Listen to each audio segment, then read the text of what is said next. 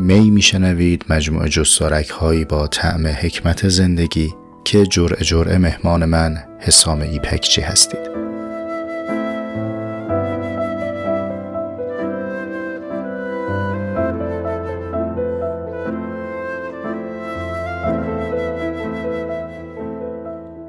همسفرهای من سلام جرعه سی و دوم پادکست می رو با هم هم پیاله هستیم. مسیر نسبتا طولانی طی شد حد فاصل جرعه سی و یکم تا سی و دوم نزدیک به چهل روز و الان سیوم اردیبهشت ماه سال یک هست و من این دقایق مشغول ضبط جرعه جدید هستم خدمت شما. ببینید به واقع یک ساعت حرف زدن و ضبط کردن پای میکروفون یک ساعت edit کردن و منتشر کردن محتوا اصلا کار دشواری نیست.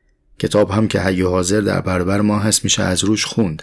اما این میثاق من با شما نیست. این به واقع میثاق من با من نیست. اون چه که این مسیر رو برای من موجه می‌کنه اینه که تعمل کنم. یعنی این کتاب برای من یک سیر تفکر بشه خان به خان مرحله به مرحله بیاندیشم برام حل مسئله بشه چیزهایی رو ادراک کنم برم مرحله بعد. جرعه قبل ابهاماتی برام مطرح بود که خیلی سعی کردم در این چند هفته به جوابی برسم. در آثار شوپنهاور ناکام بودم که خدمت شما طرح موضوع می‌کنم اما سوقات و دستاوردی هم دارم که خدمت شما ارائه میدم تا انتظارم رو از بحث حکمی لاقل بتونم تبیین بکنم. قبل از اینکه سوالم رو مطرح بکنم ضرورت بحث رو بگم خدمت شما. ببینید ما همه در پی سعادتیم. آدمیان در پی سعادتن. اون چیزی که برای ما سواله اینه که خب شاخص سعادت چیه؟ من با چه تبسنجی بفهمم که دمای سعادتم چقدره؟ اون چه که در نگاه دینی و تئولوژیک و امثال هم به ماها رسیده اینه که جواب مسئله در این سوی مرگ نیست. ما عملا به دنبال کارنامه ای که پس از مرگ صادر میشه داریم عمرمون رو صرف می‌کنیم و در نهایت میمیریم تا تماشا بکنیم ببینیم سعادتمند هستیم یا نه. و این طی مسیر کردن به امید کارنامه ای آن سوی مرزهای مرگ آرامش بخش نیست. اگر ما یه شاخصی داشته باشیم که امروز و اکنون بفهمیم که بهرمون از سعادت چقدره خیلی کیفیت زندگیمون متفاوته. و اینجا شاید ناگزیریم از اینکه تعریف سنجش پذیری از سعادت داشته باشیم. سعادت اگر امر مبهمی باشه در برابر ما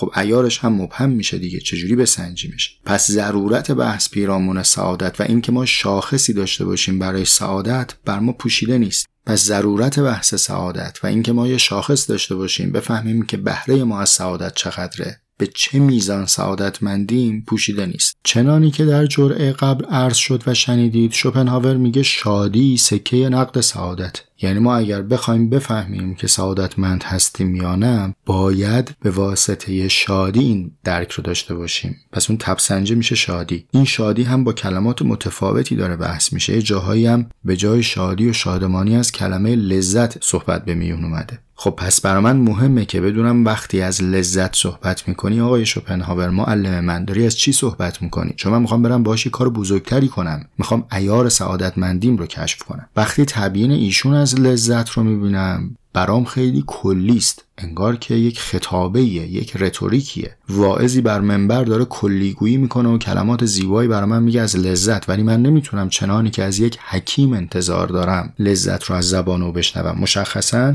تو صفحه 31 چی میگه؟ ایشون هم پاراگراف اول. میگه هر نوع لذت اساسا وابسته به خود شخص است. خب وقتی میفرمایی هر نوع لذت معنیش اینه که لذت انواع داره. و این انواع چیه؟ یه جایی از ثروت میگی یه جایی از سلامت میگی یه جایی از شهرت میگی یه جا از قدرت میگی یک جایی از لذتهای عقلی میگی. از آگاهی و دانش و آموزش میگی. خب اینا چه نسبتی با هم دارن؟ من اگر بخوام یک جدول ترتیبی از لذت ها درست بکنم وقتی صحبت از انواع لذت می‌کنی من این ترتیب رو چطور بچینم؟ متکی به چه برهان و استدلالی بیام لذت رو برای خودم دستبندی کنم؟ تونستم سوالم رو برسونم. این مسئله ای بود که برای من چهر روز زمان برد. تا الانی که خدمت شما دارم این اپیزود رو تقدیم می‌کنم به رغم جست و خیزم در کتاب جهان همچون اراده و تصور در مجموع مقالات و جستارهایی که از ایشون منتشر شده پاسخی نیافتم. اینو دارم به عنوان همکلاسی شما به قصد تمنا میگم. اگر شما جایی چیزی پیدا کردید که شوپنهاور واضح و شاخصمند داره در مورد لذت صحبت می‌کنه لطفا به من بفرمایید. من مفصل خدمت شما توضیح دادم که طرح مسئلم رو بگم که اگر شما تونستید حل مسئله کنید من و بقیه همپیاله هامون در می رو با خبر کنید و بهره مند تا به اینجای صحبت رو داشته باشید اما من از زبان حکیم دیگری در خصوص این سوال پاسخی دارم. چنانی که ذهنم آرام بگیره و بگم به ساحل فهم رسیدم اونی که ندارم از جانب شوپنهاوره برای اینکه انتظارم از بحث حکمی و فلسفی رو خدمت شما تبیین کنم تصمیم گرفتم که این جرعه رو یک مستثنا بسازم. یعنی اصلا از منابع شوپنهاوری بریم بیرون جای دیگری منبع دیگری رو بخونیم که خدمت شما بگم عزیز من من دنبال چنین سنخ مطلبی هستم. آیا سراغ داری در آثار شوپنهاور یا بپذیریم که این بزرگوار به رغم عمقی که داشته این موضوع رو به سطح اکتفا کرده.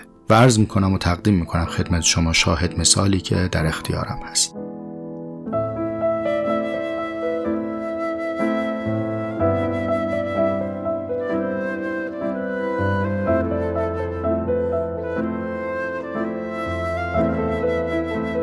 یک پیش درآمد خدمت شما عرض بکنم. امروزی که ما داریم با هم هم صحبتی می‌کنیم و این مطلب داره خدمت شما تقدیم میشه فلسفه از نگاه آکادمیک در دسته های متنوعی تعریف و تقسیم شده. چه از حیث نحوه پردازش موضوع چه از حیث جغرافیایی که خواستگاه این اندیشه و تفکر بوده چه از حیث دوره زمانی که اندیشه ارائه شده و تدوین شده. ما فلسفه قاره داریم فلسفه تحلیلی داریم انواع فلسفه های مضاف داریم فلسفه شرق و غرب داریم فلسفه اسلامی از نگاه بعضی از اساتید داریم از نگاه بعض دیگه اساسا فلسفه مسیحیت فلسفه اسلامی. خود واژش محل نقده. و هر حال تفکیک هایی هست هر کدوم از این تفکیک ها پژوهشگرانی داره این پژوهشگران آرایی دارن اینا همه به جای خودش. موضوع اینه که آیا ما از حیث روش مطالعه باید در زمان حل مسئله محدود به یکی از این دسته ها باشیم یا مجاز به تردد و آمد و شد بین حوزه های مختلف و دوره های مختلف فکری هستیم؟ نگاه شما هر آن چیزی که هست محترم و به جای خود من ابدا مقید به ایستایی در یکی از این دسته نیستم. از نگاه خیلی از بزرگترها این روش روش التقاطیه و مورد نقدشونه. میگن همه رو تو هم قاطی کردی. من به اندازه خودم برای خودم معتقدم که درستش التقاطیشه. خوبیش به اینه که همشو تو هم آدم بتونه درک بکنه.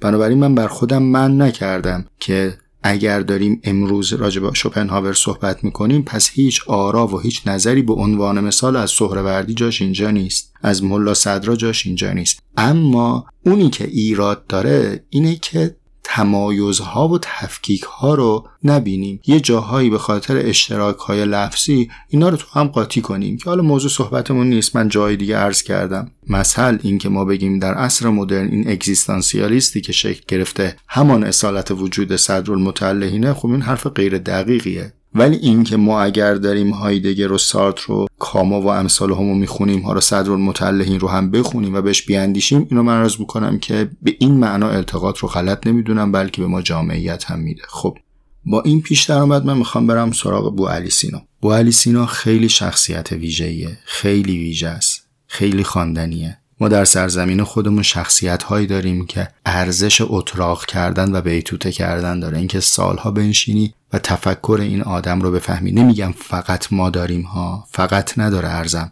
ولی ما هم داریم. از جمله همین بو علیه که کمی در موردش صحبت می‌کنیم. جناب بو علی سینا که اسم واقعیش حسینه. حسین فرزند عبدالله متولد ازبکستان و کنونیه ولی در ایران از دنیا میره در شهر همدان. قریب 57 سال زندگی کرده. خود این هم موضوع قابل تعمل و تحقیقیه. اگر رفتید در زندگیشون مطالعه کردید که چه میشه در همدان ماندگار میشه. با کی روبرو میشه؟ علی حال کتابی که الان می‌خوام راجع صحبت بکنم اشارات و تنبیهاته. کتاب اشارات دو بخش مستقل داره. بخش اول در مورد منطقه در ده نهج ایشون پیرامون منطق صحبت کرده. بخش دوم در خصوص طبیعیات و الهیات. مجموعاً در ده نمت اومده. نمت نون میم تی دسته دار به معنای سیاق و روش هم میگن. نسخه ای که من در اختیار دارم تا اونجایی هم که من می‌دونم نسخه قابل اتکای موجود به زبان فارسی همینه. به ترجمه آقای دکتر حسن ملک شاهی صحبت من راجع به قسمت دوم اشاراته یعنی اونی که به طبیعیات و الهیات برمیگرده. نمت مشهورش نمت نهم خیلی ها راجع به این تعملات دارن که راجع به عرفان نظری و اینها چون یه ذره عجیبه از بوالی تو این فضا وارد شدن به عنوان یک فیلسوف خیلی منطقی و جدی. اما من می‌خوام به نمت هشتم اشاره کنم. نمت هشتم موضوعش چیه؟ بذارید کتاب باز بکنم از رو بگم خدمت شما. در نمت هشتم اصلا عنوان عنوان قابل تعملی است. به نام فلبهجت و سعاده یعنی موضوع این نمت شادمانی حالا بهجت رو می‌تونیم لذت هم بگیم ولی حالا شادمانی و سعادت. ببینید از حیث زاویه نگاه و دستبندی هم سنخ با بحثی که ما در آثار شوپنهاور داریم. یعنی شادمانی رو در دسته سعادتمندی داره تعمل می‌کنه. اما الان روش بحث بوالی رو خدمت شما توضیح میدم. جیگرتون حال بیاد. یعنی ببینید که وقتی یک فیلسوف حکیمانه داره با موضوع شادمانی روبرو میشه چطور میاندیشه؟ و من لاقل انتظارم از شوپنهاور که خیلی با زبان تیز و برنده ای از حکما و فلاسفه میگه این بود که چنین سنخ بحثی رو از او هم ببینم البته ما می‌دونیم که بو علی سینا متأثر از فلسفه یونانه و مهمتر این که شاید بدونیم شاید هم ندونیم که فلسفه یونان خودش متأثر از اندیشه و حکمت ایران باستانه. اون بحث الان ما نیست و جای دیگری می‌تونیم بهش بپردازیم. خب برگردم به سراغ فکر کنم الان خیلی مقدمم طولانی شد نه؟ حالا پس تا اینجا رو شما داشته باشید که داریم راجع به نمت هشت اشارات بو علی با هم صحبت می‌کنیم در باب شادمانی و سعادت. یه نفس تازه بکنیم. بعد دیگه من منسجم برم به سراغ نحوه ارائه موضوع از جانب بوالی سینا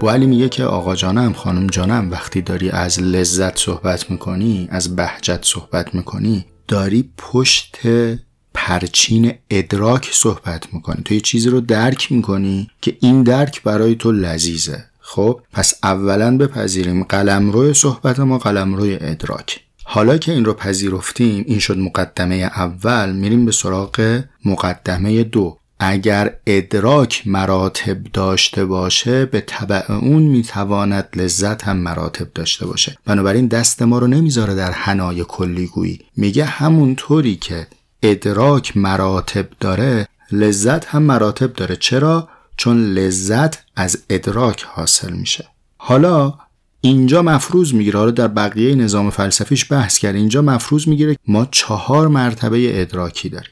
مرتبه اول حس. مرتبه دوم تخیل.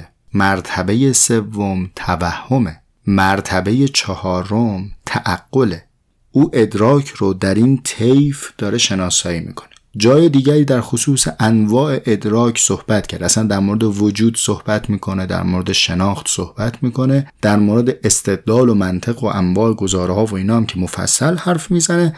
ما الان در واقع به فصلهای پایانی کتاب اشارات داریم می‌رسیم نمت هشتم. اینجا میگه ما این چهار نحوه ادراک رو داریم. حالا پس وقتی از لذت هم صحبت می‌کنیم من بو علی سینا اگر میگم انواع لذائز دارم از این چهار دسته صحبت می‌کنم.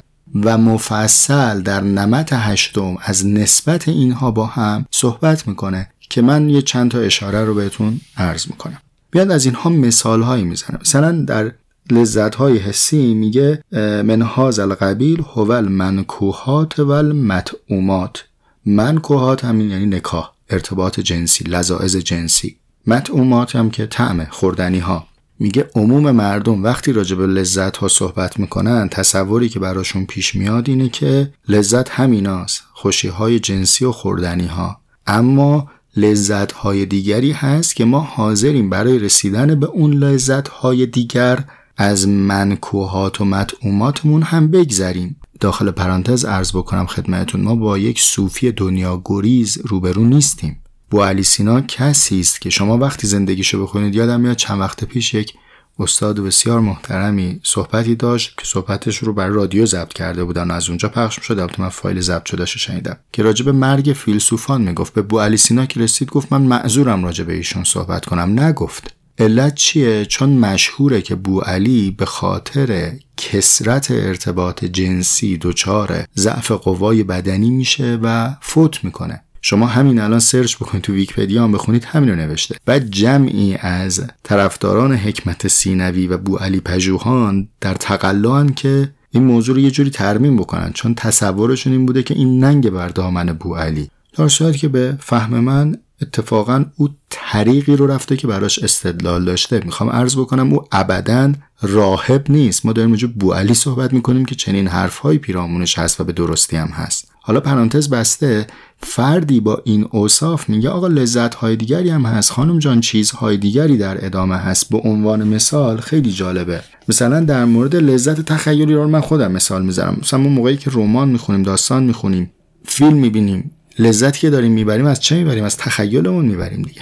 ما وقتی خیال ورزی می‌کنیم در فانتزی های ذهنیمون داریم لذت های خیالی رو تجربه می‌کنیم. لذت های وهمی مثل مسابقاته بوالی سینا مثال شطرنج رو می‌زنه مثال تخت نرد رو می‌زنه. میگه شما وقتی داری بازی می‌کنی این پیروزیه که به واقع اتفاق مهمی نیفتاده که در وهم تو غلبه بر دیگری اتفاق افتاده. خیال نیست چنانی که بگی کاملا غیر واقعی است. چیزی محقق شده. واقعا تاس من خوش نشسته خونم بستم مهرمم خارج کردم من برنده بازیم. اما تهش این برنده بودنه چیزی جز وهم نیست. میگه این لذت وهمی یه وقتی از تو بازی تخت نردت اتفاقا هم جلویی. بعد بهت میگن آقا بیا شام تو بخور. میگه نه نه سب کن سب کن. من این دستو دارم می‌برم. ببرم بعد میام می‌خورم. میگه اینجا چی رو داری به چی ترجیح میدی؟ داری لذت وهمی و بر لذت حسی ترجیح میدی. یا مقامات سیاسی نه لذت وهمی دیگه. واقعا اون آدمی که در صدر نشسته که قدرتمندتر نیست از حیث قوای بشری. ولی در وهم آدمیان دیگه این اقنا حاصل شده که ما باید از تو تبعیت کنیم. او برای اینکه اون مقام رو بتونه حفظ بکنه یه سری کارهایی رو در معرض دید عامه مردم انجام نمیده. یه سری لذت هایی رو از خودش سلب می‌کنه. چرا؟ چون می‌خواد اون مقام وهمی رو حفظ کنه. میگه پس ما در زندگی واقعی خودمون هم قائلیم به این مراتب و سعی می‌کنیم اینها رو در نسبت طولی با هم ببینیم. یعنی چی؟ یعنی از لذت حسی بگذریم برای اینکه لذت وهمی رو حفظ بکنیم. بعد میگه عالی ترین سطح لذت لذت عقلیه. اینو شوپنهاور هم میگه اما دو تا تفاوت داره. شوپنهاور اولا نمیگه که ما چند دسته لذت داریم. نمیگه از کجا به این تنوع دسته ها رسیده. تا اینجایی که من تو آثارش گشتم و پیدا نکردم. و بعد برهان نمیاره که چرا لذت های عقلی ترجیح داره بر سایر اقسام لذت. که من جلوتر خدمت شما عرض می‌کنم. اما بو علی سینا در مورد اینا صحبت داره که با زواری نفس تازه بکنیم. من مؤخره کلام استدلال بو علی رو بگم که چرا ترجیح قائله بین لذت عقلی با سایر مراتب لذت؟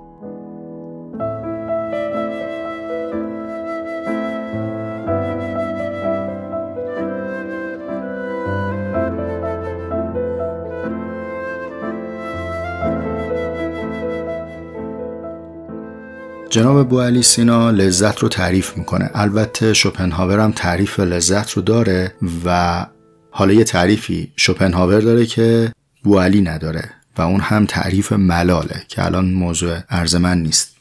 تعریف لذت از نگاه بو علی سینا چنینه. میگه لذت وصله. یعنی رسیدن چیزی به چیز دیگر. خب این که ما داریم از وصل صحبت می‌کنیم یه سری مفاهیمی در ذهنمون دیگه مفروضه. یعنی حرکت رو پذیرفتیم مبدع رو پذیرفتیم قایت رو پذیرفتیم و الا وصل بیمعنی است. حالا میگه لذت وصله رسیدن به کمال چیزی از اون حیثی که برای رسیده خیر محسوب میشه. یعنی من برسم به کمال در چیزی که از جانب خودم اون رو خیر می‌دونم. این تعریف خیلی مهمه. خیلی قابل تعمله حتی میشه نقادانه او رو دید در این تعریف فهم پیشینی من از خیر مؤثر در لذت بردنم. یعنی ممکنه من به چیزی برسم اما چون در ذهنم اون رو خیر نمی‌دونم ازش لذت نبرم و دیگری در رسیدن به همان چیز چون پیش تعریف خیر از او داره لذت ببره. اینجا دوباره برمیگردم به نظام فلسفی شوپنهاور. شوپنهاور هم همین رو می‌گفت. می‌گفت تصوری که ما از جهان پیرامون داریمه که معنا میده به برداشتی که از وقایع خواهیم داشت. تا اینجاش مشترکن با هم.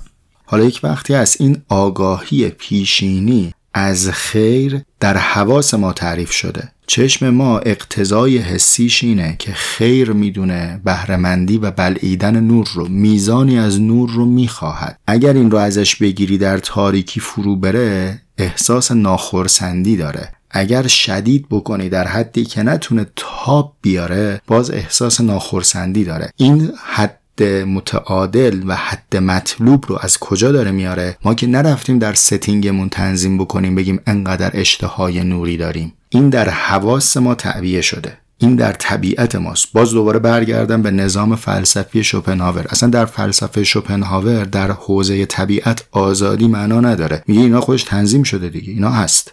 پس چنان تفاوت بنیادینی نمی بینیم بین آنچه که در نگاه بو علی سینا هست با نگاه شوپنهاور از حیث تعریف لذت تا اینجا. اما یک تعبیری داره بو علی سینا که این های اهمیته میگه ما لذت رو در عالم حس متناهی تجربه می‌کنیم. لذت مستحلک میشه در ما. یه مثال جالبی رو من از جناب استاد ملکیان شنیدم. نمی‌دونم میشون ابتکار خودش و ذوق خودش از جایی میگه. می‌گفتن که وقتی غذا می‌خوری این قاشق اولی که می‌خوری لذتش فرق داره با قاشق دوم. یعنی هرچه پیشتر میری این از لذیذ بودنش کاسته میشه. این مثال رو برای تبیین بحث ملال میفرمودن در فلسفه شوپنهاور. ولی من اینجا دارم در تبیین نظر بوالی ازش استفاده می‌کنم و درسته ما هرچه به اشباع نزدیکتر میشیم چون لذت حسی لذت متناهیه ازش فاصله می‌گیریم. از یک جایی به بعد یه قاشق اضافه ترم بخوایم بخوریم درد داریم دیگه. حالمون بد میشه. چرا؟ چون دیگه از آستانه پذیرش گذشتیم. با علی سینا منتها میگه در مواجهه با لذاعز عقلی ما با عدم تناهی رو به رویم چون نامتناهی است برتری داره بر لذت های دیگه. ما هیچ وقتی نمی‌رسیم به یه جایی که بگیم دیگه چیز دانستنی نیست. کسانی که چندین دهه عمر صرف کردن در پژوهیدن و کاویدن و عالم شدن به تهش نرسیدن بگن بس دیگه سیر شدم. این اتفاق در هیچ لذت دیگه از تبار لذایز حسی نمیافته. اما در لذت عقلی به خاطر این عدم تناهی و بیمنتها بودن ما باید ترجیح قائل باشیم. جنبندی بکنم ارز رو. اون عبارت انواع لذت که شوپنهاور میگه برامون سوال شد. به لذت نیاز داریم به تعریفش نیاز داریم چون شاخصی است برای اینکه سعادت رو بتونیم ایار سنجی بکنیم. در آثار شوپنهاور به تفکیک دقیق نرسیدیم. یه شاهد مثال آوردم خدمت شما از حکمت سینوی. با ارجاع به منبعش ایشون لذت رو به چهار دسته تقسیم کرد. تقسیمش به طبع تقسیم انواع ادراک بود. اومد گفت بالاترین لذت لذت عقلی است. چرا؟ چون عدم تناهی داره. خیلی بحثای ایشون در 98 برای من جذاب و جالبه. میل داشتید بخونید. صحبت های الان من رو از جنس اینکه دیدین کبابی های دود و دمی به راه می‌کنند هوس ایجاد کنند. صرفا از این جهت ببینید که هوس خواندن حکمت سینوی رو در خودم و شما احیا بکنم. می‌دونم خیلی خیلی اجمالی توضیح دادم و حتما بیش از اینها میشه تعمل کرد. جالبم هست که بو علی توی یک جایی از همین نمت هشتا میگه ببین این حرفایی که من می‌زنم برای کسی که فهمش لطیفه واضحه. این همه احتیاجی به استدلال نداره. خیلی این تعبیر تعبیر جالبی بود برای من. که در خود فهم هم ما قائل به لطافت باشیم و اینکه حالا لطافت فهم چیه جای بحث داره. در این نمت برای اینکه ذوق ایجاد کنم براتون اتفاقا راجع به خود کلمه ذوق هم صحبت میشه در مورد عشق صحبت میشه و اگر میل داشتید مشرف بشید خدمت علم و از پنجره بو علی هم تماشا کنید و میل کنید. ارزم در خصوص مراتب لذت رو در جرعه سی و دوم اینجا تمام می‌کنم. ادامه صحبت به شرط بود و فرصت نمود باشه به بعد.